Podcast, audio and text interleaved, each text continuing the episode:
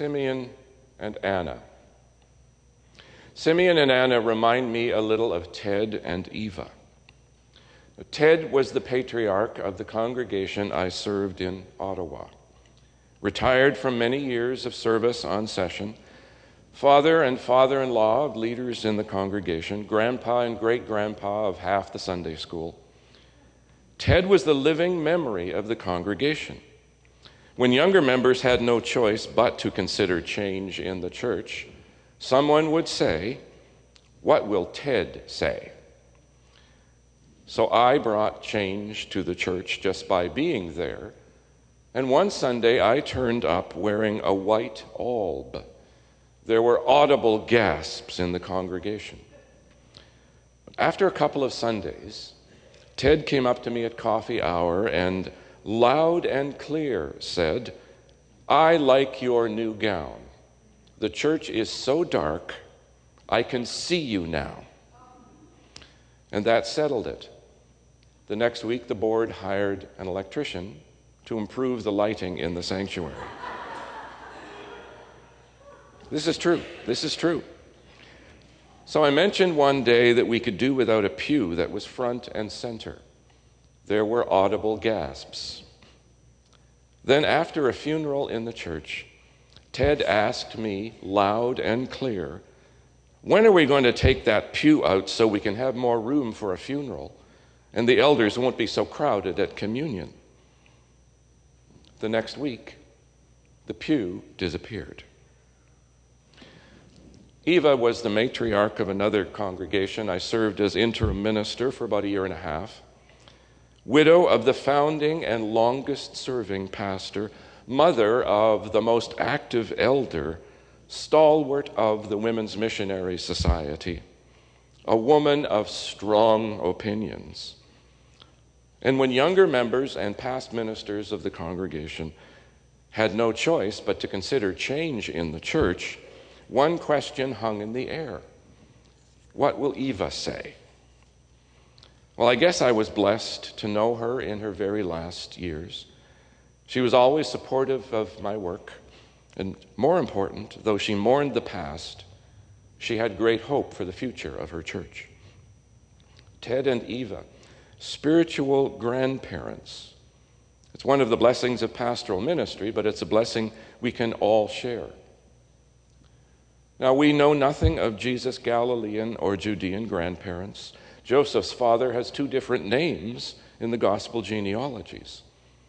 Tradition assigns names and stories to Mary's parents, but in the gospel, Gabriel speaks to Mary by her own name alone when he visits her in Nazareth. We only know that Joseph is a descendant of David and some of his family live in Bethlehem. But Mary and Joseph travel to Bethlehem on their own. And then they go up to Jerusalem as a family of three. They fulfill the law in their own right. Luke mentions the law three times at the beginning of the story and again at its end. So Joseph and Mary make sure Jesus is properly named and circumcised, and then dedicated to the Lord as a firstborn must be.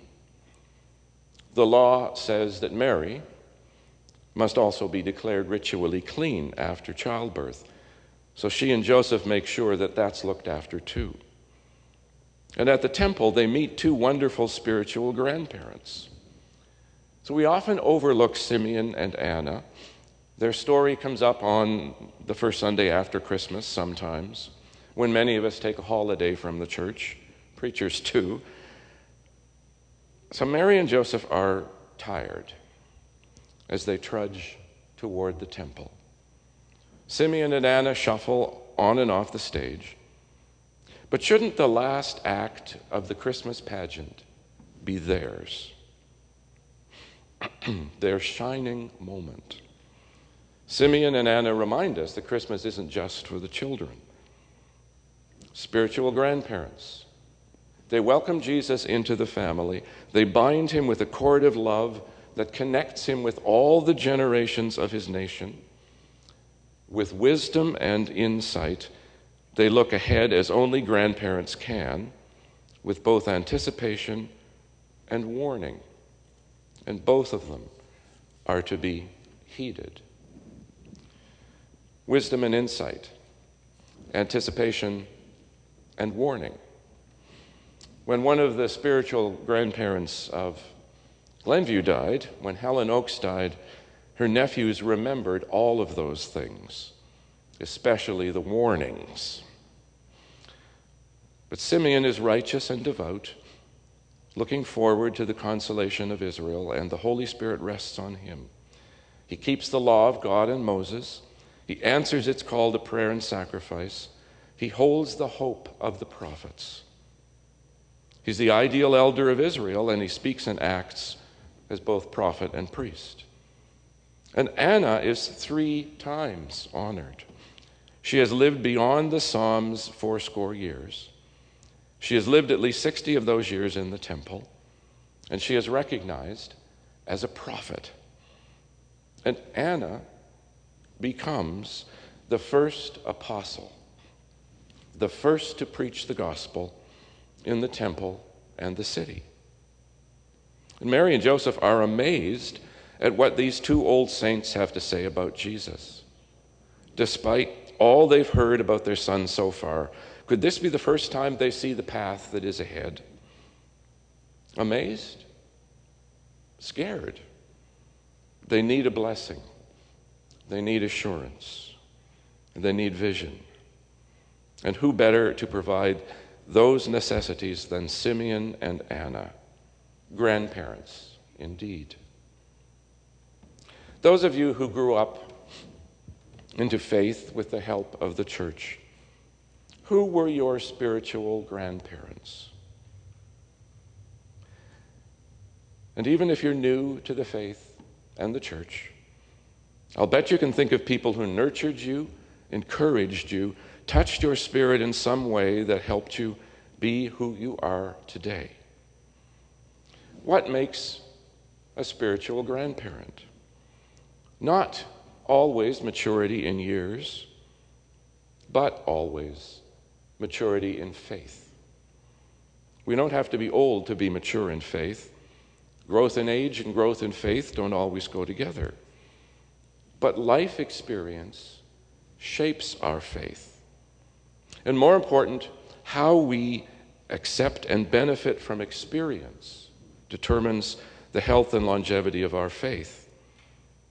And at any age, our response to change can strengthen or weaken our faith. The more mature we are in faith, the less frightened we are of change. The more able we are to look back and see how much change has given us, the more hopeful we will be even when the future isn't clear. Grandparents, let's compare our memories of our parenting to our grandparenting. Parents, compare what you see when your parents are with your children to what you remember about how your parents parented you. And great aunts and granduncles and honorary grandparents, the same challenge.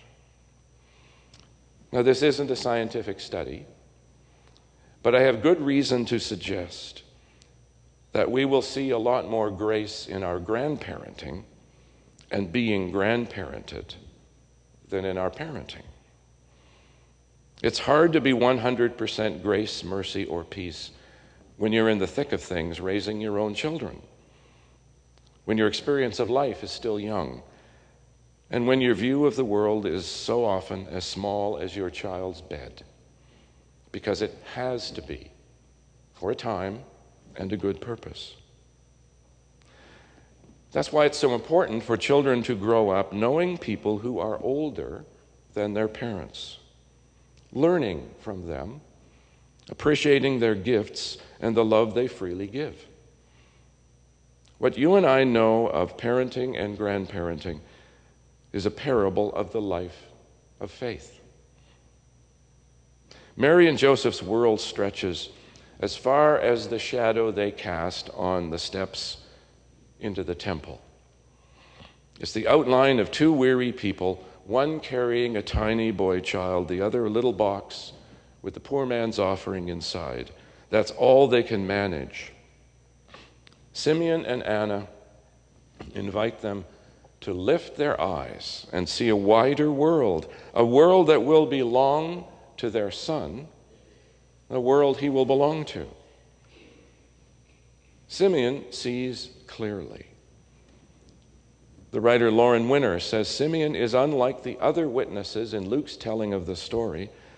Simeon doesn't have an angel to tell him where to look and what to look for. He just looks at this tiny scrap of a baby and sees the salvation of the world. Now, the chances are Simeon's eyes aren't very good. Cataracts are as common in his time as they are in ours, but there's no treatment. Elders in Bible stories usually need help seeing anything. But Simeon sees all he needs to see. And he's ready to end his service, even his life, if God wills. And Anna, too, sees and is glad to go out and proclaim the good news with all the strength and voice she can muster. Simeon and Anna are both as free as birds. That's mature faith in action. It liberates and it's fearless. Growth in age and growth in faith don't always go together, and there is a lot we can do along the way to stunt the growth of our faith. But at any age, at any age, we can nourish our faith so it grows wider and goes deeper. But it's up to us. It helps at any age if we have or we can remember spiritual grandparents, people who, who have lived mature faith and provide patterns for us to follow.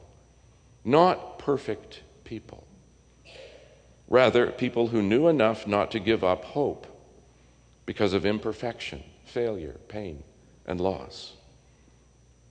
Mature faith is about confidence in God, hope for the future, aware that the world is far greater than what we have known in the past, or what we can see now, or what we fear about the future.